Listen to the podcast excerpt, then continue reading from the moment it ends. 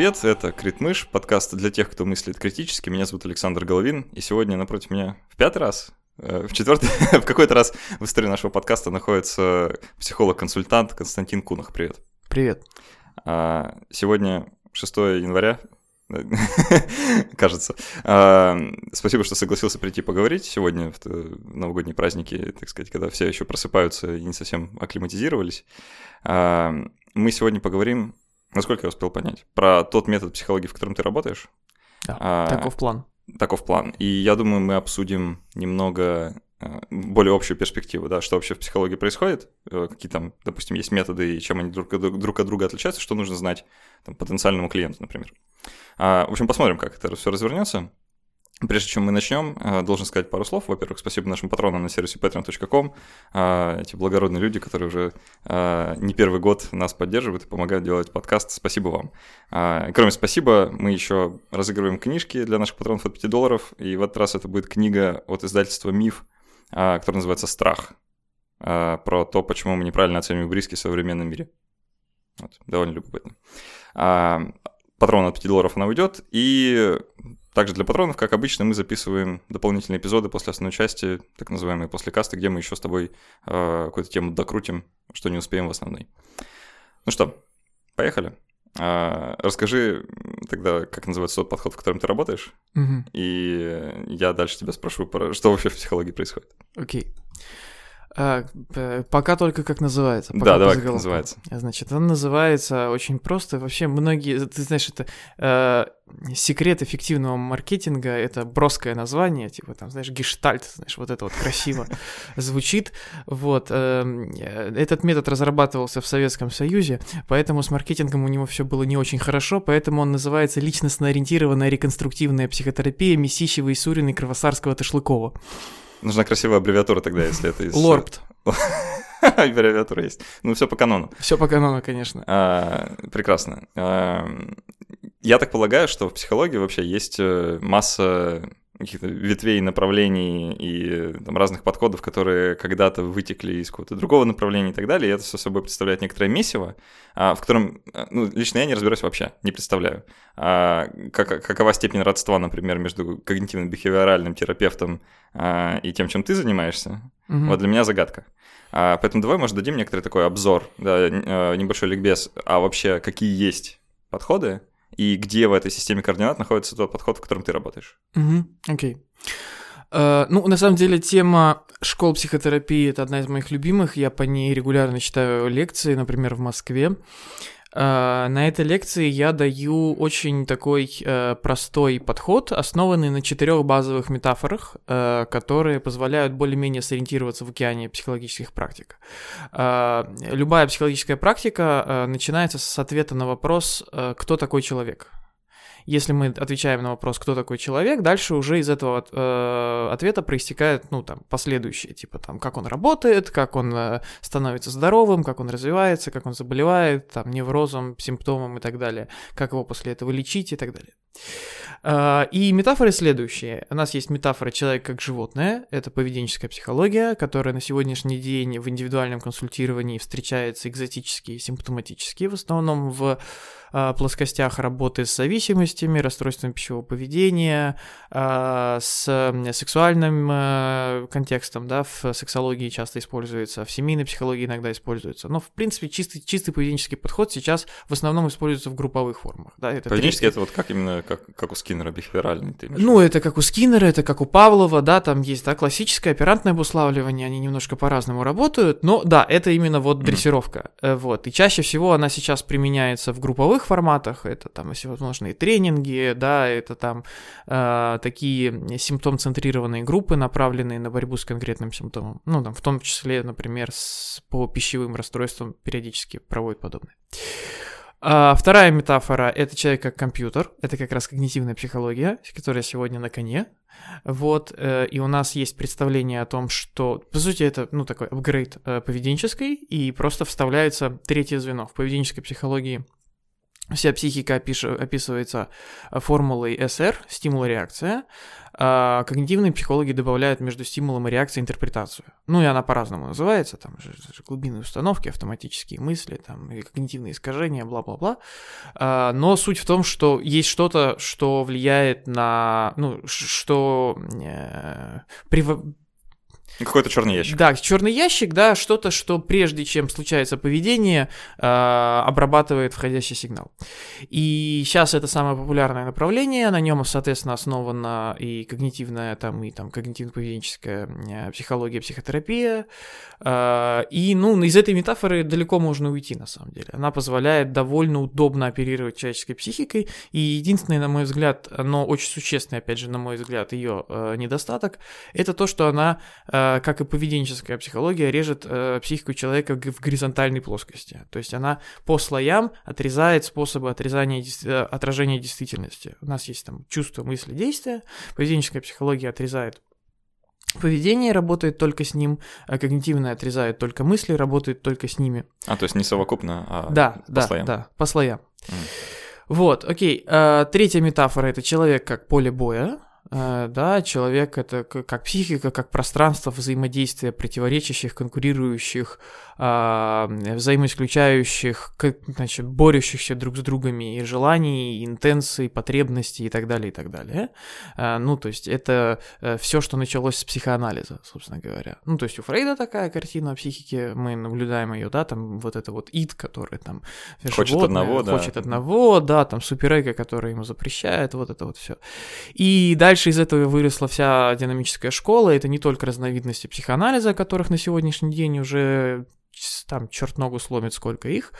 А, это там и Лакановский, и Клейнянский, и э, Юнгианский, чё, какого только анализа нету. Ну, сколько учеников Фрейда было, столько, наверное, ветвей разных. Больше, гораздо больше. больше. Гораздо больше, потому что учеников Фрейда, что характерно, были свои ученики. Ну да.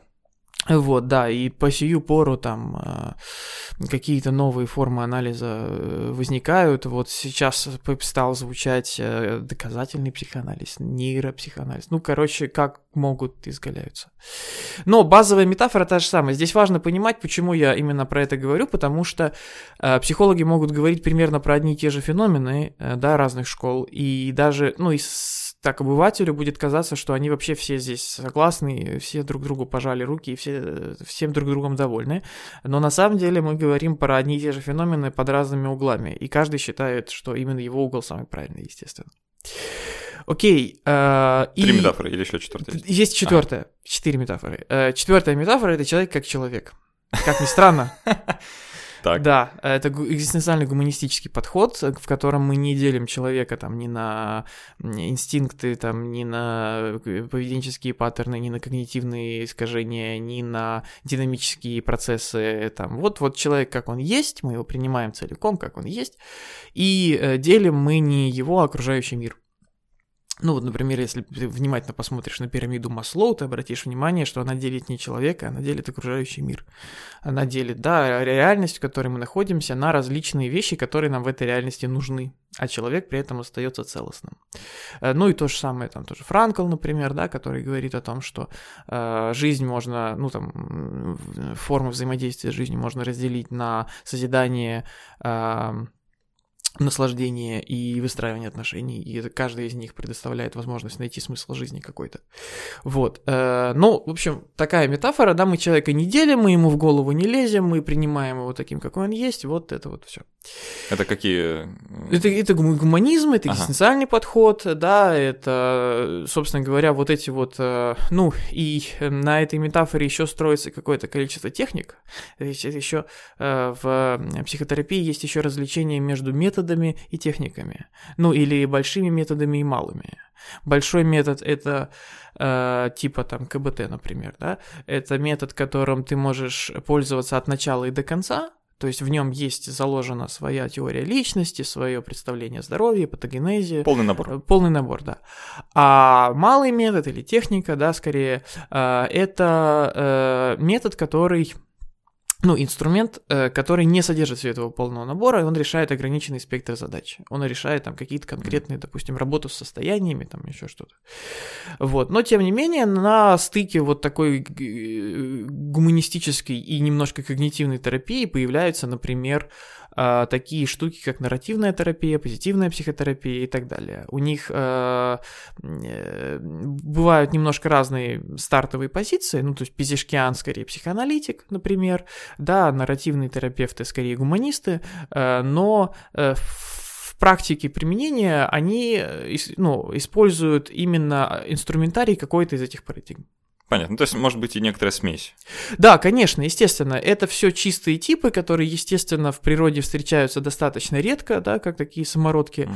А, чаще всего мы наблюдаем какую-то смесь с большими или меньшими примесями, но это считается а, маркером грамотного психолога, когда у него есть а, э, все-таки превалирующий компонент. А, то есть, если психолог говорит, что я не пойми, чем занимаюсь, ну, это, он может это оформить, как я занимаюсь интегративным подходом. А, вот но... Всем по чуть-чуть, то есть. Всем по чуть-чуть, да, но к этому скорее такое отношение не очень положительное, э, кто-то относится к этому хорошо, есть и такие мнения, естественно, в психологии каких только мнений нет, э, но в целом, к, ну, это считается маркером э, такого, ну, такой, это, это низкий вкус, да, пытаться все успеть и не иметь вот такой методической ориентации. Понятно. То есть попытка усидеть сразу на всех стульях. Да, да, да а она не одобряется. А, вопрос. А, вот ты же описал, да, есть mm-hmm. эти разные метафоры, исходя из того, какую метафору мы там, принимаем, разные подходы и так далее. А, вот психологи на психфаках, они все это изучают, то есть они знакомятся с, каждой, с каждым методом, с каждой школой. Да, академическое, академическое образование, да, но знакомит. Ну, там это не так делится, это мое такое ну, удобное ну, деление для широкой аудитории. Э, для чуть более глубокого деления я, например, рекомендую Хьелла и Зиглера «Теории личности», там чуть поподробнее, э, вот. Э, но, да, на психфаке любое академическое образование, оно знакомит с каждой из этих парадигм.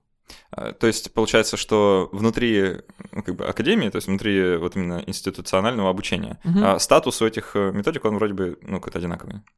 Или есть такое, что вот это главное, мы ее изучаем, а вот эти, ну, побочные, типа, они там это, по, это, дополнительным предметам? Это бывает, разумеется, э, ну, так, локально. Естественно, в ВИПе было бы странно ожидать, чтобы там был главный поведенческий подход. Это Восточноевропейский институт психоанализа. Ну да, наверное, странно. Когда идешь в институт психоанализа, примерно понятно, на, чем будет фокус. Да, вот. Э, но, эм, ну, например, ну, в тех э, Э, заведениях, которые не имеют заявленной методической ориентации, э, кроме личных заскоков конкретных преподавателей, они подаются примерно как, ну, такие mm-hmm. равнозначные. А, тебе, я думаю, хорошо знаком этот современный тренд, что э, некоторые части психологии почему-то считаются глубоко научными, а некоторые части глубоко антинаучными. Да. А, и, и, я не знаю, откуда это проистекает, могу только спекулировать, да, что у людей довольно странное представление о науке в целом, mm-hmm. и они некоторые некоторые вещи, которые не нужно экстраполировать, экстраполируют. Это правда. Скажем так. А, и в связи с этим э, у когнитивно-бихевиоральной терапии зачастую э, неадекватно завышенные э, ну, там, или ожидания, да, или как угодно это можно назвать, степень научности, да, вот, восприятия как исключительно научной области, а у какого-нибудь психоанализа или личностно ориентированного подхода какая-то такая шаткая основа, как будто бы это вообще и не про науку. Угу. А, давай э, вкратце, это, конечно, совершенно избитая тема, типа там психология, наука и так далее. А, не будем настолько в это углубляться, но чисто вот там два комментария, а, почему это не совсем так. Ну, это не совсем так, потому что, знаешь, э, я тут недавно нашел на Ютубе ролик, э, очередной, значит, миллионный ответ на вопрос, что лучше катана или европейский прямой меч. Вот, и я нашел, да, и я нашел там ответ уникальный совершенно, который до того я не встречал, и он мне показался невероятно грамотным. А, когда ведущий сказал, что а, вопрос поставлен некорректно, потому что катана это один меч, а прямой меч это семейство мечей, в которых чего только нету. И можно подобрать меч, который решает любую задачу лучше катаны. Ну вот конкретную, да, то есть если там можно найти меч, который рубит лучше, чем катана, который режет лучше, чем катана, который легче катаны, который колет лучше, чем ну, все что угодно, пожалуйста. А, также и здесь э, сравнивать, э, допустим, доказательность эм, там какой-нибудь, э, допустим, ДБТ, да, диалектическая поведенческая терапия, да, которая считается разновидностью когнитивно-поведенческой. А, с доказательностью психоанализа это вот сравнение катаны с европейским мечом, потому что психоанализов и динамических терапий очень много. И, разумеется, нету а, каких-то общих доказательств, тем более, если мы говорим про доказательства, а не основания научных, которые относились бы ко всему семейству методов, ну, кроме, а, кроме итоговых доказательств, кроме того, что, в принципе, у нас есть данные о том, что в целом это работает. Э, да, то есть динамическая терапия в целом работает, э, и, э, ну, и у нас еще есть данные, что вообще не от метода это зависит, в том числе. Вот, но дальше надо смотреть конкретно по методу. Вот метод личностно-ориентированной реконструктивной психотерапии, который, я надеюсь, мы все-таки как-нибудь доберемся обсуждать, имеет свои научные обоснования. Я бы не назвал их прям доказательствами, э, наверное, э, потому что их недостаточно много, просто потому что э, коллектив, который его развивает и изучает, недостаточно большой. Да, у нас пока не так много, и мы развиваем этот метод ну, наверное, типа лет сто уже, типа того. А, но все это время это происходит локальной тусовочкой, э, потому что он начал развиваться еще до 1937 года и указа о педагогических извращениях, который э, сильно ударил по психологии в СССР. Вот, э, потом вообще было, значит, не до контактов с Западом и не до развития большой академической психологии. Э, а потом, когда мы более-менее оклемались, на Западе уже были большие и такие обоснованные школы, которые, в принципе, им не очень интересно было, что здесь э, под колпаком красного, значит, железного занавеса развивалась какая-то местная, значит, э, культура. Зачем нам это неинтересно? Вот у нас есть красивые, хорошие гештальты и психоанализы. А, ты сказал, что вот, даже не столько научные доказательства, да, сколько основания. Да. И, а, мне это напомнило, знаешь, когда с э, религиозными людьми еще когда-то по молодости спорил, они тоже говорят, у меня нет доказательств, но у меня есть основания верить. Вот давай mm-hmm. тогда перейдем э, к личностно-ориентированному подходу. Э, какие у тебя есть основания полагать, что этот метод работает? Почему, почему ты его выбрал, кстати?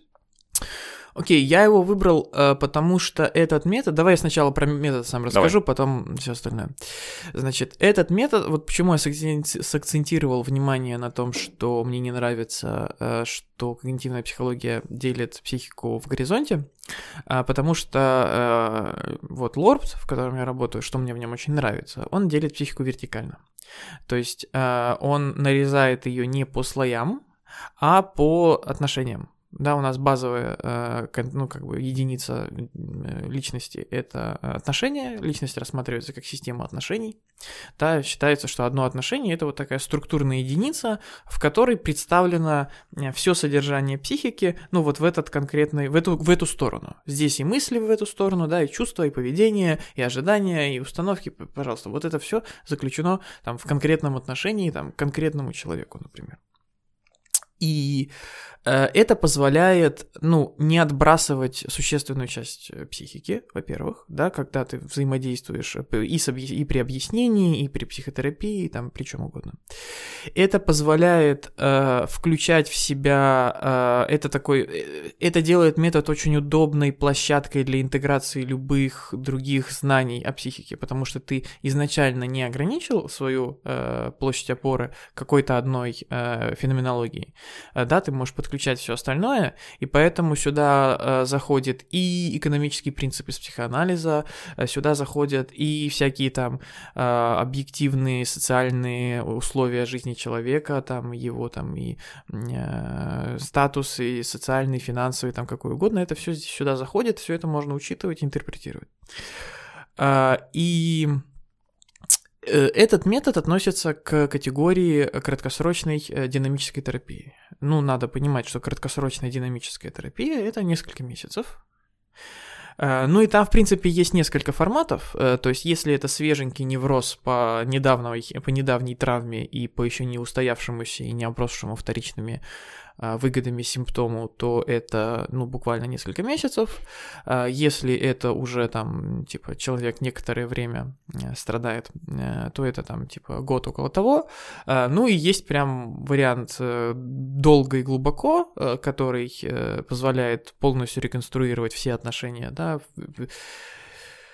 позволяет человеку отследить, как его личность формировалась под влиянием каких факторов он стал тем, кто он есть, под влиянием каких факторов он принимал те решения, которые принимал, принимал раньше, и принимает те решения, которые принимает сейчас, как ему всем этим процессом управлять, а, почему он использует те методы сброса напряжения, отстаивания границ, предъявления потребностей, запросов поддержки и так далее, которые он использует, а, как ему их оценить, как ему их поменять, если оценка будет негативной и так далее. То есть это большая такая реконструктивная, рефлексивная работа, она занимает, там, допустим, до 5 лет, что все равно считается краткосрочным по сравнению с психоанализом. Ну вот. Психоанализ это на совсем, да? Да, психоанализ это надолго. Ну, по-разному, но, в общем, 5 Пока лет... кто-нибудь из участников процесса не умрет. Да, ну 5 лет это недолгий психоанализ совершенно. Вот. Эм, но это, конечно, долго по сравнению там, с КБТ, например. Окей, и э, что еще важно знать про наш метод? Важно знать, что в основе э, представления о неврозе все-таки это метод сфокусированный в первую очередь на расстройствах невротического спектра. Э, со времен Месищева, который основал это все, э, классификация болезней менялась не один раз, э, поэтому Эм, если возникают вопросы, как это все стыкуется с конкретными современными кодами, там F что-нибудь, эм, то это надо разбираться, но в целом, эм, э, ну, в российской традиции э, психиатрии есть достаточно устоявшаяся концепция невроза, и, в принципе, не то чтобы мы ее переосмысляем с каждой новой МКБ, мы просто смотрим, на какие коды теперь она разбир... раскладывается. Вот. И невроз рассматривается как болезнь э, социальная. То есть человек может заболеть э, неврозом только в отношениях с другими людьми. Э, там у Робинзона Круза невроза не могло быть, и у Маугли тоже. Ну, в смысле, у Робинзона Круза мог, мог, мог привести с собой. Мог привести с собой, да, но, скорее всего, быстро вылечился. А у Маугли точно не было. Отсюда интересный метод лечения, я сейчас вывел. Социальная изоляция. Соци... Кстати, социальная изоляция, ну, э, это, знаешь, и к детям, и к больным, и к старикам относится, что достаточно часто э, преодоление фантазии о том, что другие будут мне помогать, меня защищать, я там, обо мне заботиться, и оставление человека немножко так, э, ну, на самого себя, оно имеет некоторый тонизирующий эффект. Это ни в коем случае не следует трактовать как то, что я рекомендую всех просто бросить и ждать, пока они выздоровеют. Э, но я обращаю внимание о том, что э, иногда э, опека и забота и поддержка бывают э, избыточными. Ну или скорее активная забота и поддержка. Иногда, иногда поддержка состоит в том, чтобы предоставить человеку самому справляться с его трудностями, и это лучшая поддержка. Вот. Э, и э, у нас считается, что э, симптом, который возникает, это еще одно важное отличие от, допустим, того же КБТ. Это то, что... Ну и ортодоксального психоанализа, если уж на то пошло. Периодически нас сравнивают с психоанализом, а мы не психоаналитики. Все-таки. Это то, что симптом не рассматривается как какая-то поломка. У нас нет идеи, что невротик это человек сломавшийся. Э, что у которого, значит, что-то пошло не так, и вот, значит, у него в психике, значит, заклинило, и, он, и с ним случилось расстройство пищевого поведения, например, или панические атаки. Нет. Э, мы рассматриваем невроз как форму адаптации к э, психотравмирующей ситуации. То есть человек оказался в ситуации, где совпало три фактора. Совпала его личность, которая была предрасположена к такой форме поведения, а, совпала сама ситуация, психотравмирующая, и некоторая выгода от этого симптома, которая произошла. И он закрепился. То есть это даже, ну, такое адаптивное поведение? Это, адаптив... это адаптивное поведение, все правильно, да, это адаптивное поведение для психотравмирующей ситуации. И это превращается в невроз, когда человек выходит из психотравмирующей ситуации, а систему защиты от психотравмирующей ситуации уносит с собой. Ага. Логично. Вот. Э, то есть, ну, как бы, если ты живешь, там, не знаю, в Купчино в 90-е, э, то, как бы, то, как ты будешь выходить на улицу, это не то, как тебе надо гулять по Невскому в 2020-м. Сейчас пытаюсь в 90-е было Купчино уже? Наверное, да. Я не знаю, когда... В 60-е годы основано Да, 60-е годы? Да. А, ты эксперт по Купчино, видимо. А, хорошо, пример понятен. Вот. А, да, и, соответственно, э, когда мы работаем, да, психотерапия э, — это э, процесс, который включает в себя обсуждение семейных отношений, обсуждение при необходимости и детства человека и так далее, что тоже роднит нас немножко, да, с психоанализом, с динамической школой в целом. Э, но акцент состоит не столько на том, чтобы просто отреагировать какие-то эмоции, хотя это важный компонент, сколько на том, чтобы перестроить то, как отношения устроены. Потому что если у тебя есть невроз, значит, кому-то это выгодно, значит, кто-то твоим неврозом пользуется, ну, там, не обязательно это злонамеренно, да, это вполне может быть бессознательная там какая-то созависимость, но это совершенно точно так. Потому что если бы им никто не пользовался, в общем, он может им пользоваться из могилы. Он может быть э, давно мертвым, он может быть очень далеко и так далее, но ты все равно этому человеку его порцию своих ресурсов выделяешь э, вот в какой-то форме. Ну, например, можно там а, э, Э, переживать свою вину перед каким-нибудь умершим родителем за то, что ты не был достаточно хорошим ребенком, и тратить свои силы на это переживание, и таким образом не иметь сил там строить личную жизнь. И вот ты свою личную жизнь приносишь в жертву уже давно умершему родителю, проявляешь так к нему любовь. Ему, в принципе, уже все равно, вот, но ты себя так чувствуешь немножко лучшим сыном э, или там дочерью, и своим чувством вины э, как бы оплачиваешь свою, значит, э, предыдущие грехи. Слушай, вот на, на самом деле такое очень категоричное заявление, просто интересно разобраться а, о границах. А, вот ты сказал, что у неврозов всегда или в значительной части времени есть какие-то выгоды, которые кто-то получает? Это, это всегда история про вторичные выгоды? Или бывает невроз, ну просто, просто невроз? Если нет вторичных выгод для самого человека, да. это значит, что невроз свежий. Хорошо. Э, и, э, ну, просто есть первичные выгоды, есть вторичные выгоды, есть то, зачем человек, ну, есть то, что произошло, и есть то, чем это, это обросло. Но изначальная выгода все равно какая-то есть. То есть человек ехал, ехал, ехал, а, допустим, эм, на работу, потому что, там, не знаю, там, не знаю, женщина ехала на работу, потому там, на собеседование, потому что муж сказал, типа, хорош дома сидеть, детей уже вырастила, иди работай. Она ехала на работу, допустим, условная, да, словила паническую атаку, ай-яй-яй, и у нее сразу выстраивается там рациональная схема, как она, почему у нее случилась эта паническая атака. Потому что я давно сидела дома, у нас стеклянный потолок, у нас, значит, э, женщин после декретов не берут, бла-бла-бла. Она сразу объясняет себе, почему это с ней случилось, а, и все, она как бы э, так и не работает, ей это уже не нужно, потому что зачем же она паническая, она, она, она страдает, не, не будет же ее муж такую э, гнать на работу, издеваться над ней. А муж продолжает о ней заботиться, она продолжает не работать, но за это, за, за эту свою, э, не, за, за нежелание работать и нежелание отстоять свое нежелание работать перед мужем, она платит вот паническими атаками. Вот это ее способ реализации своей потребности. Ну, то есть э, всегда что-то такое всплывает.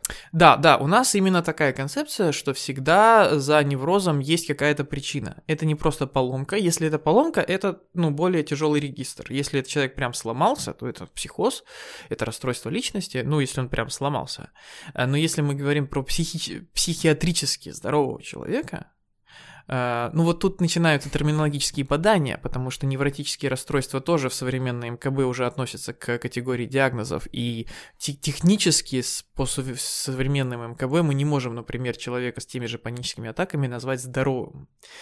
Э, но эм, если у человека нет, скажем так, это будет более корректная с учетом современных МКБ и ДСМ формулировка, что если у человека нет более тяжелых и необратимых поражений психики, то те обратимые поражения психики, которые у него есть, мы трактуем как симптомы.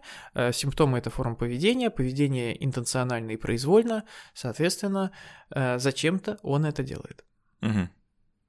Ну, то есть, если речь не идет о какой-то там уже или органической, или функциональной патологии, а, условно, головного мозга, да, именно на, на каком-то более биологическом уровне, а, то должна быть причина у кого-то конкретного поведения. Да. А, ну, идея вроде понятная, остается только непонятным, а, а что в других э, школах, там, подходах не так, что ли? То есть вот там, Нет, в допустим, других школах не так. Ну, вернее, не везде так. Иногда, э, естественно, эта идея, не, не мы ее придумали, безусловно, э, мы ее только канонизировали, она у нас, значит, священная корова, и мы ее исповедуем и проповедуем.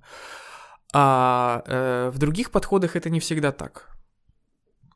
Ну, то есть... эм, те же самые когнитивисты, я буду больше всего с ними сравнивать, потому что их Самые больше популярные. всего, да, и они самые популярные и так далее. Э, Они могут по необходимости привлекать это, но если ты посмотришь, сама концепция и расстройств пищевого поведения, например, достаточно хорошо описанных э, э, когнитивистами, и депрессий, и когнитивных искажений и так далее, не- они носят характер или поломки, или э, столкновение человека с функциональными ограничениями психики как таковой. Ну, то есть э, наши когнитивные ошибки часто, э, ну, это систематические когнитивные ошибки, естественно, не, не все подряд, а, описываются просто как там побочный эффект эволюции, да, косяк работы нашего мозга, э, ну и так далее, да, но мы не эволюционировали в сторону оценки вероятностей там тонких, и как бы нам этого не нужно было. Вот типа различить 10% и 50% вероятность мы еще можем, а полпроцента и треть процента уже нет. Ну, как бы, но нам, ну, лысые обезьяне, бегающие по саванне, вот вообще не в дугу это было. это соотношение примерно такое же. Вот, да. Э, э, А здесь, ну, вот они это описывают, если ты посмотришь, э, допустим, концепцию э, депрессии через описанную через когнитивные стили, да, то есть психогенная депрессия, э, то какая там концепция? Человек каким-то образом, там как бы вот предыстория, знаешь, теряется в каких-то темных э, периодах, в которые когнитивисты не лезут, им не, на, не нужно детство, им не обязательно там знать глубокий анамнез. Э, по какой-то причине, неважно по какой, нам не важна экспозиция, у человека сформировался пессимистичный когнитивный стиль, он начал описывать э, события в режиме э, «это навсегда, это везде, это из-за меня», там, тащить на себя ответственность за все подряд, давайте объясним ему, что это не всегда, не на везде и не из-за тебя, и он увидит из депрессии, все будет хорошо. Все. Нам не интересно, почему это произошло, нам не интересно, для чего он выбрал такой когнитивный стиль, какую роль, какую функцию в его жизни выполняет э, следование этому подходу и так далее. Вот. То есть фокус на, на другом, на да, другом да, аспекте. Да. А, сразу, знаешь, вот ты пока описывал э, сам метод, всплывает в голове куча этих, э, не знаю, то ли мемов, то, то ли просто а, каких-то стереотипов про работу психолога, да, что ты приходишь а, к нему, говоришь, вот там, я, не знаю, не сплю по ночам, да, или вот там с утра не могу без э, трех столовых ложек мороженого. И он тебя сразу с порога спрашивает, а расскажите, как у вас с мамой? Да, а, как, как у вас, что у вас в детстве было, да, где вы жили, как вы росли и так далее. То есть э, как будто бы а, есть какая-то такая презумпция, что все проблемы, они укореneны где-то в прошлом, причем в глубоком прошлом, там, чуть не с младенчества тянутся, а, и все это там, или из-за родителей, или из-за детских обид и травм и так далее, а, и что ну, психологи как будто бы сразу пропускают, так, давайте, ладно, вы свою эту фигню про ложки забудьте, да давайте поговорим про действительно важное, что у вас там в детстве. А, и исходя из этого мы раскрутим обратно и разберемся, почему вы сегодня такой, какой вы есть. А, вот это насколько далеко от правды или действительно примерно в общих мазках так и происходит? Это верно процентов на 30, наверное, где-то так. Э, то есть в этом есть определенно здравое зерно. Мы действительно относимся с некоторым пренебрежением к формальному запросу. Иногда, не всегда это так, но иногда это так. Э, Формальный запрос это то, с чем пришел. Да, это то, с чем пришел человек. Есть, есть запросы, которые просто, ну, психолог э, любой, не только на, э, лорптовский, в принципе, любой более-менее опытный психолог э, пропускает мимо ушей на старте. Как только к нему приходит человек и говорит, я что-то недостаточно энергичный, мне бы поменьше прокрастинировать, э, мозг психолога обнуляется, он не помнит, что он только что услышал, и он готов воспринимать новую информацию, потому что это ерунда какая-то была. Э, Ну, к сожалению, да, это так. Это по поводу отношения к изначальному запросу. Действительно, иногда в некотором количестве случаев э, мы его просто мимо, ну и, или как, мы можем не, не, выки, не выкидывать его, естественно, да, чтобы все-таки ну, не проявлять неуважение к клиенту, но мы его обсуждаем, удерживая в голове понимание, что это просто установление контакта, и сейчас мы, ну, там будет что-то другое. То есть фактически задача психолога на этом этапе получается убедить человека, ну или э, дать ему основание для размышлений, что его проблема, наверное, не в том, что он прокрастинирует, а где-то... Да, это симптом. Ага. Это, это, это, называется, это называется битва за психогенез в нашей секте. Битва за психогенез. Да, да. Э, ну... Э, Битва с пациентом? Нет, не, не, не с пациентом. А, да, это скорее мы вместе с пациентом, по, значит, бок о бок сражаемся с его сопротивлением. Вот. Э, Интересный фрейм для того, что происходит. Хорошо. Вот. Э, психогенез, да, то есть созданная психикой. И э, мы э, договариваемся с клиентом до того, есть несколько способов это сделать, не буду сейчас ударяться в детали, э, до того, что его проблемы это то, что сделала его психика, то, что он сделал сам. Это не э, трагическая случайность, это не воля других людей, это не, не несправедливость судьбы, это результат его каких-то сознательных или бессознательных выборов.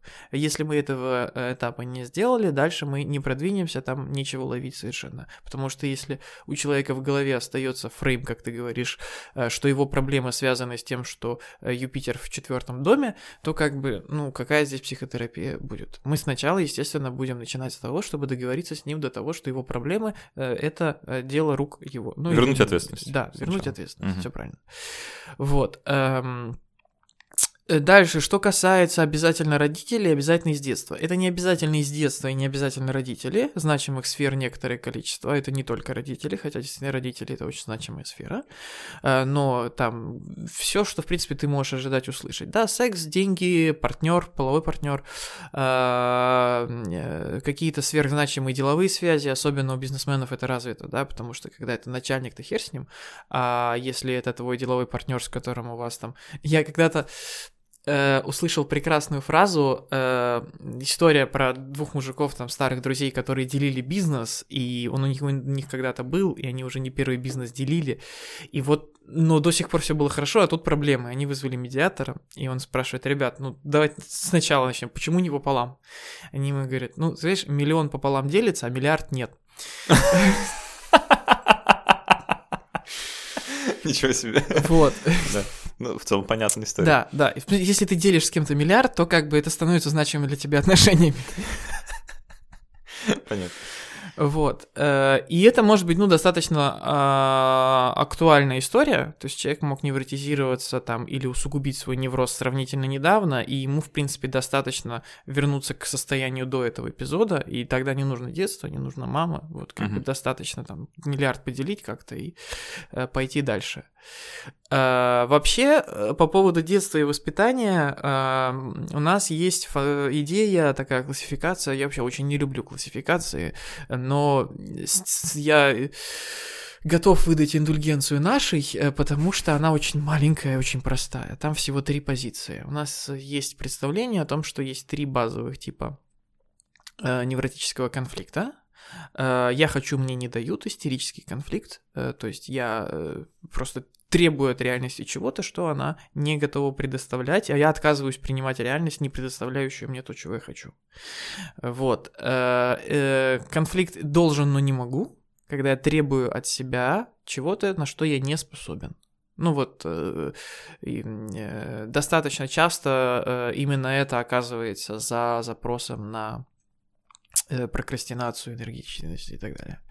Вот, и конфликт, э, там, противостояние, вот как раз, да, поле битвы, да, не могу выбрать. То есть я хочу одно, хочу другое, это взаимоисключающие вещи, э, должен, но не хочу, там, хочу, но, не, но запрещено и так далее. У меня есть две конкурирующие интенции, которые меня как-то разрывают, и я не могу между ними определиться.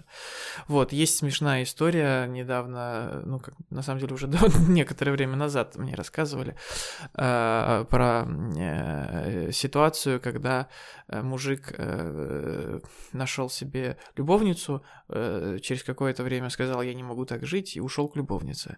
Прожил у любовницы полгода, сказал, я не могу так жить, и вернулся к жене. Прожил у жены полгода, сказал, я не могу так жить, и ушел к любовнице. Ну и, короче, на шестой или седьмой итерации он просто выехал в гостиницу и пошел к психотерапевту. Интересно. То есть он э, постоянно, перманентно находился вот в этом да, да, конфликте. Да, да. А, в целом понятно, э, наверное, как это происходит. Э, у меня еще вот такой вопрос есть по поводу э, твоего подхода. Я прочитал, что личностно-ориентированная терапия бывает групповой. Да. А, и, ну, вообще вот так в моем э, воображении работа с психологом, она такая индивидуальная, то есть вот в формате индивидуального разговора. Как mm-hmm. это происходит в группе, я вообще не представляю. Mm-hmm. Только там по фильмам, типа, пролетаю над гнездом кукушки, что-нибудь, что такое. Ну, лучший пример. другие пациенты, да, э, другого плана. А, ну или там сообщество анонимных алкоголиков, да, вот у меня такие ассоциации исключительно с групповой терапией. Как это происходит именно, если это личностно ориентированное, причем здесь вообще группа, как это возможно? Слушай, спасибо большое за вопрос. На здоровье, а, я здесь для этого. Да, да, ну очень хороший, да. Э, значит, э, здесь можно, я могу так себя погладить и сказать, что личностно-ориентированная терапия – это один из немногих методов, э, который напрямую переносится из индивидуального подхода в групповой. Здесь даже нету какого-то масштабного преобразования методологии, а, потому что сама идея, заложенная в основу, представление о том, что личность — это система отношений, привет, да, с чего я начал, а, и она подразумевает, что мы можем, вот сидя наедине, как мы сейчас с тобой, только желательно без микрофонов, ну и иначе это будет... Не совсем наедине, получается. Да, не совсем наедине. А, мы можем а, обсуждать, что в твоей жизни происходит, и выделять, находить, э, как устроена твоя система отношений на примере реальной жизни, uh-huh. на примере там, да, и у этого есть свои достоинства, потому что это реальная жизнь, и потому что ты здесь типа наедине там со мной и будешь в интимной такой обстановке и так далее. А мы можем переместиться в группу, и ты воспроизведешь там свою систему отношений. Вот как ты себя ведешь в жизни за пределами психотерапии, э, также ты будешь вести себя на группе, особенно ну, через какое-то время. То есть, ну, она так устроена, эта методология, да, вот я как раз собираюсь э, в весной э, вести э, динамическую группу с коллегой, которая тоже разбирается именно в этом методе. Э, так что записывай. Да, реклама внезапная, да. Эм, и эта группа долгосрочная, и как раз она построена на том, что, ну, как два месяца, это все нормально, не 10 лет. А, то есть я имею в виду, что это не интенсив на выходные.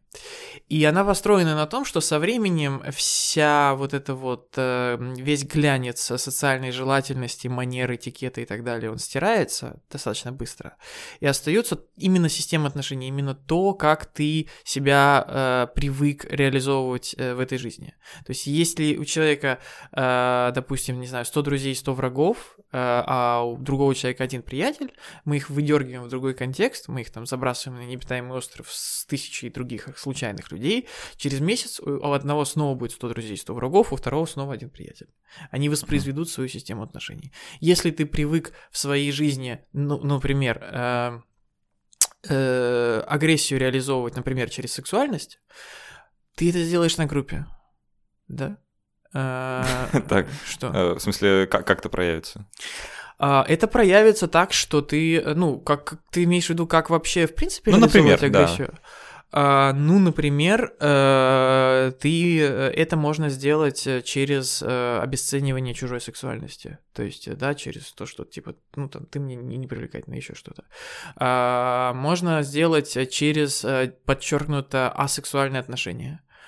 То есть, типа, вот, ты мне так нравишься, значит, это бла-бла-бла, но совершенно без э, полового контекста. Вот. И, френдзона. И, да, френдзона такая, да, и это, э, ну, может быть достаточно сильным оскорблением и сильным ударом. Особенно для девушки. Мальчики это как-то попривыкли в нашей культуре к такому отношению. Вот. А девушки бы привыкли, что э, их гендерный аспект всегда подчеркивается, да. А они не всегда этим довольны, но да, но э, их половая принадлежность э, часто подчеркивается, да, это всегда там типа там подарки. Да, получается, как бы оскорбительно не замечать. А, да, а ты тут ты можешь этого не замечать, например. Да, если ты привык, например, вот ты сейчас состоишь в отношениях, если ты привык, привык, например, например, агрессию в этих отношениях реализовывать через э, такую уход во сексуальность свою собственную, да, через отказ э, в сексе, да, даже не в сексе коитусе, а в сексе как сексуальном компоненте отношений. Например, это твоя форма агрессии. Она проявится на группе, и тебе там дадут обратную связь. Смотри, ты вот это делаешь, ты это делаешь вот так. Обратную связь, получается, дает психолог, который группу наблюдает? Нет, нет, нет, это Или- дает сама группа. А, да? Это тебе сама группа, конечно. Там роль психолога, она изначально не очень велика, и потом она еще все снижается, снижается, и она, ну, психолог там нужен для того, чтобы запустить и модерировать процессы, а не для того, чтобы управлять ими. Мгм. Вот. Э, И э, это очень удобно, потому что, э, да, ты здесь работаешь с системой отношений не на примере тех отношений, с которыми, тех людей, с которыми эти отношения выстроены, но ты найдешь заменителей, ты найдешь эм, э, людей, на которых ты перенесешь то же самое отношение. Если у тебя есть там условный, я не знаю, э, друг, э, которого ты эксплуатируешь, к которому ты обращаешься, там, например, за поддержкой, когда тебе плохо, и плюешь на него, когда ему она нужна. Ты найдешь себе такого же человека на группе, и опять же тебе дадут такую обратную связь. Тебе, тебя в это ткнут, знаешь, носом и повозят, пока ты не заметишь. Слушай, это на самом деле э, несколько меняет, ну, точнее, э, не состыкуется с моим каким-то представлением о человеке, как вот э, об агенте, который что-то делает. Просто получается та- такая картина, что а, вот есть человек с какой-то устоявшейся психикой, э, там, набором отношений, как ты говоришь, а, и мы его, ну, по сути, вытаскиваем из этого социального контекста, кладем в другой социальный контекст, где таких отношений еще не сложилось. Но при этом у него есть вот эта структура, а, на которую он натягивает реальность Да. э, какая бы эта реальность ни была. Нет, никакая бы эта реальность не была. Если мы тебя поместим в концлагерь, там будет А, то есть все-таки нужна подходящая реальность. Вот, Э, тогда да. все согласуются. Э, То есть э, это, ну, это же именно динамическая группа, она специально, от- мы даже отбираем туда людей, специальность, отборочная сессия. Да, кастинг. Вот, и мы там специально есть, чтобы создать пространство, в котором она может воспроизвестись. Понятно. Потому что понятное дело, что если ты... э, то есть э, нужна достаточно нейтральная среда. Почему психоаналитики, допустим, не, рас- не, не самораскрываются, там, не рассказывают о себе, чтобы облегчить перенос. Э, Мы не создаем... Ну, в нашем методе перенос... э, да, наверное, надо пояснить, что такое перенос. Э, Э, Перенос это примерно, примерно похожая идея, только психоаналитики говорили не о переносе отношений, отношения это гораздо более объемная конструкция. Они говорили о переносе эмоциональной реакции. В смысле, на психолога? Да, на психолога. Они Мгм. говорили о том, что э, ты вот э, там, э, не знаю, любишь кого-то, ненавидишь, и, там, не знаю, агрессируешь и так далее, но этот человек для тебя недоступен, ты табуируешь свою интенцию по отношению к нему. Ты придешь в кабинет, выплеснешь ее на психоаналитика, э, он это стоически выдержит, а потом будет э, тебе мозг, значит, компостировать два года и выяснять, э, что же это была за реакция и для кого она была предназначена. Э, Вот. Э, Примерно то же самое, только короче и с более сложным объектом, с отношениями, а не только с эмоцией. Ага. Э, То есть и нужно создать контекст, в котором достаточно, изначально достаточно нейтральная среда, тебе изначально не предопределена роль, тебе изначально не, э, тебя никто не стимулирует в какую-то конкретную сторону, ты сам волен себя проявлять, и тогда это воспроизведение происходит. Понятно. А, Хочешь тогда узнать, а чё, в других подходах э, групповая терапия как-то иначе работает? Или- Конечно, А, иначе. а да. как тогда? Можешь на контрасте пояснить? Э, Ну, например, на когнитивной группе, на которой тоже я вот периодически бываю, я совершенно не отрицаю эффективности когнитивной терапии. э, э, Там как работает? Ты, ну, все собирают запрос. Там вот, например, я, ну, вот есть ведущий такой группы Евгений Воробьев, совершенно прекрасный специалист, один из немногих психотерапевтов, которыми я лично восторгаюсь. И эм, э, как это происходит? Мы убираем все эмоции там, никаких эмоций, никаких отношений между участниками. А, э, Работает только с мыслями, убеждениями, установками. То есть Мгм. ты пришел, ты должен сформулировать запрос. Тебе, если не можешь, тебе помогают это То есть сделать. Исключительно в рациональном поле. Да, Мгм. да, но ты формулируешь запрос, ты говоришь, допустим, я хочу, не знаю, что ты хочешь? Боюсь пауков. Ты, ты боишься пауков. Ну, не, лучший запрос, но предположим, окей, ты боишься пауков, тоже, в принципе, подходящий запрос. Дальше проясняется, почему ты боишься, да, дальше там может быть логическое какое-то конфронтирование, там может быть... эм, поиск источников этой мысли. Ну, весь этот, э, да, там, стрелка вниз, там, весь этот когнитивный инструментарий. Там, допустим, на следующий день ты приходишь, и у тебя уже немножко сдвинулась когнитивная схема, и ты начинаешь день с того, чтобы зафиксировать это изменение, и ты говоришь, я пришел, думая, что, а теперь там тебе даже дают форму, ты должен, mm-hmm. да, это я сейчас цитирую, это не просто ты, ты, ты так это производишь. Тебе говорят, вот по форме я вчера пришел, думая что, а теперь я понимаю что, пожалуйста, сформулируй свой прогресс. А, то есть получается, если вот вернемся немножко назад, да, вот к этой схеме там э, стимул, э, э, интерпретация, реакция делают акцент на интерпретации именно, да, и да, пытаются да, человека да, вернуть да. именно вот в этот э, да. черный ящик, показать, как он интерпретирует сигнал и почему такая реакция получается. То есть, да. это, ну, это, наверное, в индивидуальной терапии тоже так же работает. А, Примерно, вопрос, да. Вопрос тогда получается, а зачем группа в таком случае? Ну, когнитивная, например, группа, ну и, в принципе, достаточно много, часто группа — это просто э, из экономических соображений удобная э, композиция, mm, потому что это экономит время терапевта, экономит э, деньги клиента, потому что это существенно дешевле, чем индивидуальная терапия. Э, и вообще изначально, ну, там, есть несколько историй, как возникали психологические группы. Честно говоря, я не историк, не занимался подробно этим вопросом. Но одна из достаточно часто воспроизводящихся версий состоит в том, что После Второй мировой было много травмированных и мало психологов, и просто это компоновалось. Как так бы. сложилось. Так сложилось, mm да. Вот, поэтому э, в нашем подходе группа является самостоятельным инструментом, э, и это, ну, как бы групповая работа, она имеет свои особенности. И вот, кстати, к вопросу о научных обоснов... доказательствах и обоснованиях, именно групповая форма работы у нас лучше исследована, и по ней больше исследований проведено, и есть лучше, более доказательные результаты. Индивидуальную просто пока нам сложно набрать статистику, мы пока не успели это просто сделать. А по группе у нас есть реальные данные. То есть, получается, а, вот в личностно-ориентированной терапии а, группа получается как некоторым инструментом воздействия на да. пациента. Да, да. А да. если это, ну, допустим, там э, когнитивная группа по КБТ, угу. да, то получается там элемент воздействия все равно такой же, как и в индивидуальной, просто делается это в группе. Такое отличие.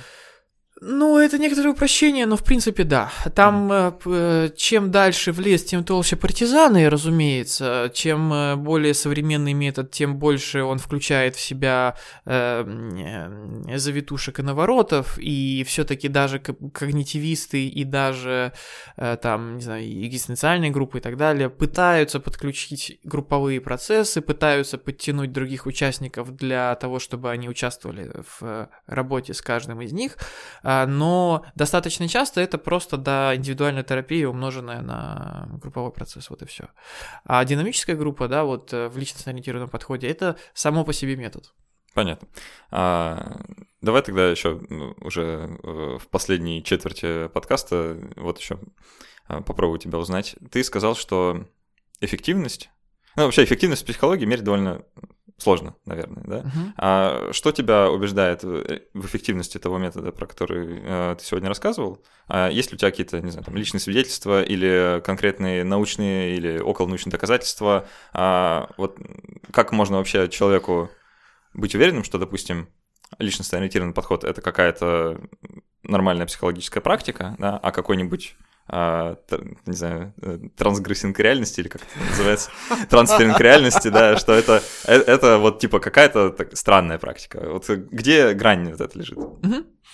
Окей, okay. uh, ну смотри, где грань лежит. Действительно, доказать эффективность метода психотерапии само по себе чертовски сложно, тем более это сложно, когда метод плохо прописан, а наш метод, к сожалению, плохо прописан по сравнению, ну, там, с КБТшными часто практиками. А, ну, и он не подразумевает такой степени эм, детерминированности, такой степени эм, заранее подготовленности формулировок, этапов и так далее. Там больше индивидуальности в работе, поэтому это очень сложно. Там нужна огромная статистика, э, мощные математические аппараты для обработки, и у нас просто пока не хватает таких ресурсов.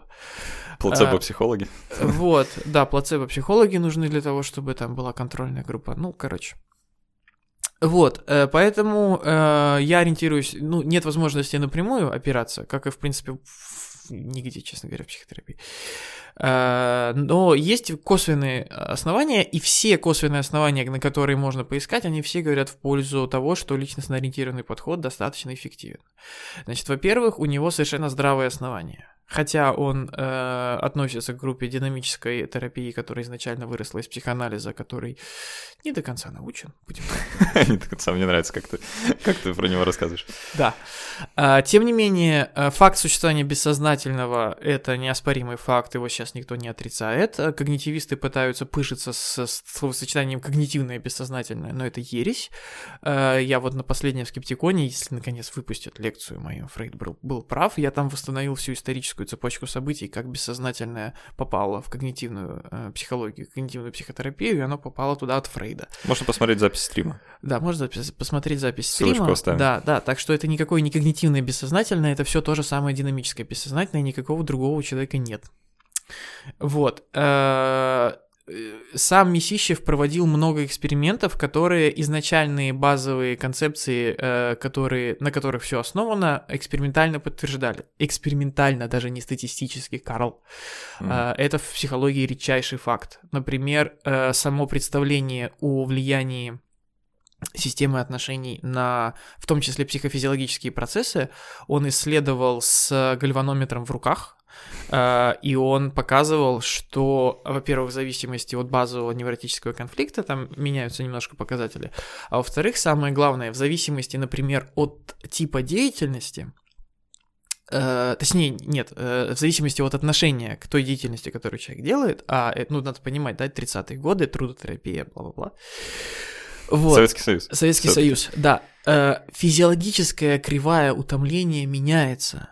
Если мы берем человека и мы даем ему занятие, которое ему кажется осмысленным, э, по сравнению с занятием, которое кажется ему бессмысленным или ему не нравится, или унижает его достоинство с его точки зрения и так далее, у него физиологически по гальванометру меняется кривая утомления. В зависимости от того, как он строит отношения с происходящим, он будет на уровне э, физиологии себя по-разному чувствовать и доводить или не доводить себя до истощения, а, нервного срыва, там чего угодно. А, То есть, ну, базовые изначальные постулаты, с, которого всё, с которых все начиналось, они очень хорошо доказаны, обоснованы, они совершенно здравые с точки зрения материалистической, там, позитивис- позитивистической науки и так далее, они в дальнейшем хорошо соглашаю- согласуются с последующими наработками советских психологов Ленинградской психологической школы, это и Ананьев, и Выгодский, э, там, все что угодно, да, то есть вот эта вот концепция Выгодского про э, человека э, как, ну, там, продукт некоторого исторического развития, она сюда ложится идеально и как раз очень хорошо подчеркивает рельефность этой э, теории. А, и э, на уровне там личных свидетельств и так далее, но, во-первых, э, моя личная терапия, да, которая меня немножко изменила, а во-вторых, мои клиенты, я не буду говорить, что все, разумеется, да, но достаточно часто э, мои клиенты, достаточный процент, чтобы я не считал это случайностью, э, меняют свою жизнь достаточно радикально. То есть это не просто, что они уходят более радостные и более веселые. Они переезжают, меняют работы, разводятся, женятся, у них растет доход в разы и на порядке. Да, это не просто э, самоотчет о том, что мне похорошело. Это объективные изменения в их жизни. Поэтому на каждом этапе, на котором я как там скептик, материалист, там сциентист и так далее могу задаться вопросом, говорит ли это о том, что э, этот метод скорее работает, или э, он заставляет меня, э, или это заставляет меня тревожиться, все, что есть, оно говорит в пользу того, что личностно-ориентированная терапия работает. А, ну, хорошее резюме нашего разговора. Я ну, только добавлю от себя, что другие методы психотерапии мы ни в коем случае не... Нет, нет, нет, я не говорил, что другие методы не работают. Да, да. А, Ну, просто чтобы а, у людей осталось в голове, что другие методы, вероятно, тоже помогают. Так я даже говорил, что я хожу на когнитивную группу, когда есть возможность. Это, конечно, почему нет? Вот, а, то есть стоит всегда держать это в голове. а, С психологией все не всегда так же работает, как с математикой или физикой.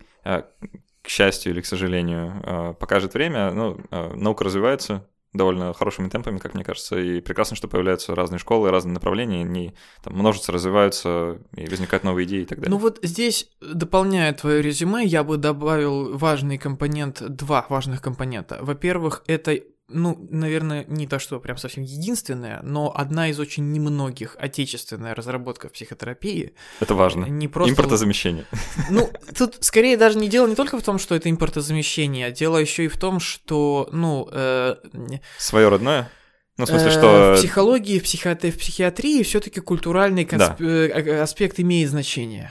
Да, потому что э, применять для там, российского или, не дай бог, советского человека э, психоанализ, разработанный Фрейдом на каких-то венских аристократах э, начала 20 века, это странная затея, правда. А это разработано, изначально было разработано и сто лет разрабатывается вот здесь, в Питере, и это имеет значение некоторое. Во-первых, а во-вторых, э, этот метод, как я уже сказал, поскольку он не делит э, психику горизонтально, он делит ее вертикально, он включает в себя там все феномены, да, и мысли, и чувства, и действия, интенции, убеждения, все, что угодно. А, Он э, сейчас, вот ты там в в самом начале задавал такой вопрос, но мы так до него не добрались, о том, куда движется психология. А Психология движется, пытается двигаться к некоторой интеграции, к некоторому обобщению всего, что есть.